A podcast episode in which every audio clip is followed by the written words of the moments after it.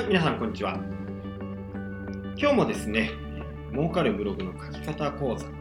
ですね、今日は100ページですね、100ページ、安心感を与えるために事前に書いておくべき記事というところを説明していきたいと思います。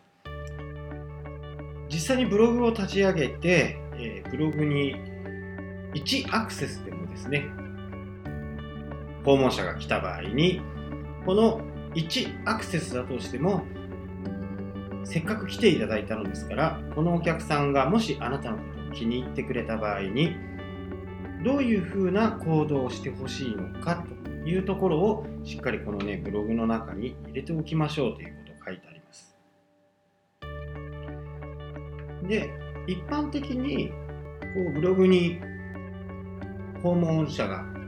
遊びに来たという形になってブログの記事を見てあ満足したなって思って帰らせてはもったいないということです。ですのでここの部分をしっかりとですね出口の戦略を作っておこうというところになります。ではどういうものを用意していくかというところを説明していきます。あなたがお客様に対してするサービスの案内をしっかりとですね、1ページにまとめて、そこに対してサービス案内という形で、1ページにしておくというところなんですね。で、そこには全メニューと料金表を全部入れておく。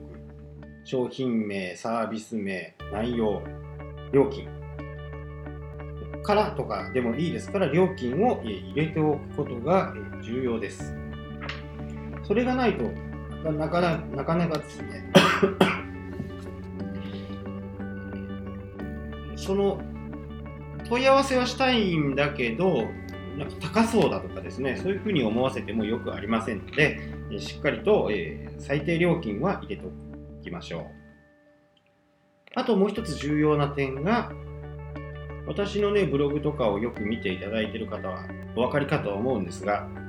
スマートフォンからのアクセスが非常に近年多くなってきてます。もう50%以上ですね、こう、アクセスが来る場合が多いです。ですので、えー、必ずですね、スマートフォン、ご自身の持っているスマートフォンでも確認したり iPad でも確認したりするような形でですねどのデバイスでも対応するようにしてください。で、えー、サービス案内と同時にですねこれ私のブログの方にもありますけどもセミナーのね開催予定一覧2016年一覧とかですねいうふうにして、えー作って1、これも1ページで作るってことです。サービスがなんとなく気になったとかですね、直接サービスをまだ買うまでに至らない、でもセミナーとかね、説明会とか聞いてみたいってお客さん、これかなり多いんですね。ですので、えー、その時にいちいちこうそのブログをね、遡って見たりとかっていうのは、まあ、面倒ですよね。なので、その面倒なところをしっかりと、え、事前にですね、察知しておいて、セミナー情報なんかを1ページにまとめておく。これ結構見られますからね。えー、過去記事としてね、私は2013、14、15、10、15とかですね、そういうふうな形で、2016年のセミナー案内一覧の下に過去のセミナー一覧載せてます。合わせてね、これ見られますんで、えー、ぜひこれ作っておいてください。で、キャッチコピー、開催予定セミナー一覧ですね、日付、場所、ここが大事ですね。で、えー、告知の記事ができたときにそこにリンクを貼って、えー、そこに見に行ってもらうというような形ですね。で、この2つ、えーと、サービス案内とセミナー開催。これはですね、えー、ランディングページ、ね、申し込みのページをまたこれ別に作っておく。仮に、えー、サービス、商品サービスが3つあったとしますね。3つあったとするならばこの3つそれぞれにランディングページ申し込みのページですかね申し込みのページも、えしっかり用意しておいてくださいセミナーのね開催時期はその、え主催者になるのか自主開催によるかによって若干違うので、えこの辺はどこをランディングページにするかまあ、主催者の方とも相談してやられるといいかなと。で、ランディングページってよく言われるけど、なんじゃっていう方もいらっしゃるかもしれませんが、言葉をね、その通りいくと、着地のページですね。着地ですから、そこで着地させると、どこかのサイトに飛ばさない、滑走路で言うと、着陸のみ、離陸はしないっていうページです。なので最後の目的は申し込みボタンを押してもらうっていうところがですね最終の目的になりますこれがねランディングページと言いますで、えー、続いて104ページ。アクセス案内で読者のストレスを軽減しようと。これアクセス案内って、え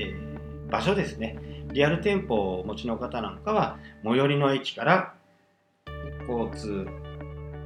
案内。まあ、うちの場合ですとね、これ電車、地下鉄が最寄りの、ね、交通機関なんですけど、そういった、ね、何々線、東西線何々駅で降りて、市電何々駅で降りて徒歩何分とかですね、そういう風な形で作って、おくのがいいでしょう。で当然、Google の地図とかですね、それも貼り付けておく。ちょっと細かくて分かりづらいっていう場合には、ここではあの動画を入れたりですね、することで効果が高くなると思います。あと、分からない時の電話番号、メールアドレスとかですね、その辺、メールフォームとかを入れておくといいかなと。で、実際にもうね、アクセス来てるわけですから、ここはね、なるべく電話にしとく方がいいと思います。動画の案内。これね、動画の案内も非常に効果が高いんですね。ブログに貼り付けることはもちろんのこと、YouTube からの SEO の効果もあってですね、YouTube で検索された場合に、あなたの会社を検索してくれる場合もあるということがありますので、えー、まあ、Facebook に上げると、上げるよりは YouTube に上げて、それを拡散していく方がいいかなと思います。でご存知の方も多いかもしれませんが、えー、YouTube でビジネスを加速する方法っていうのもね、えー、ソーテック社様の方から売り出しておりますので、ぜひね、そちらの方も参考として見ておいていただければなと思います。はい、これ最後ですね。最後これ結構重要で、えー、皆さんね、こう、ヘッダー画像って上の方にね、画像があってそこの下にグローバルメニューっていうのがあるんですけどここにねサイドメニューを、えー、ここにメインのねそういう申し込みとかって入れる方も多いかと思うんですけどそこはね皆さん大体見るんですねどんな内容があるのかなっていうのが見られるところなのでそこにはですねアピール記事を入れるどんな、え効果があるとかそういった記事をねなるべく入れる方がいいです。でサービス案内とかセミナー、開催予定アクセス案内とかはサイドバーに入れて、そこから見てもらうというのが私はおすすめをしております。まあ、グローバルメニューは目立つ場所にあります。まあ、何もしなくてもユーザーが目に入りますんで、そこは何もいじらないで、本当に読みたい方だけに探してもらえるような仕組みを作っておいていただければなと思います。はい、ここで最後のまとめです。えー、顧客の知りたいことを先回りして記事にしておくということですね。で、インターネット、ね、ウェブサイトの場合、ブログもそうですけど、お客様、訪問者にストレスをなくすっていうところが、これ、最も大切です。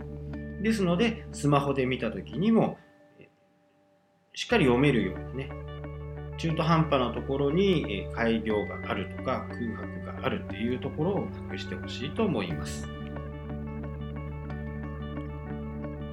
はい、今日はここまでです。ありがとうございました。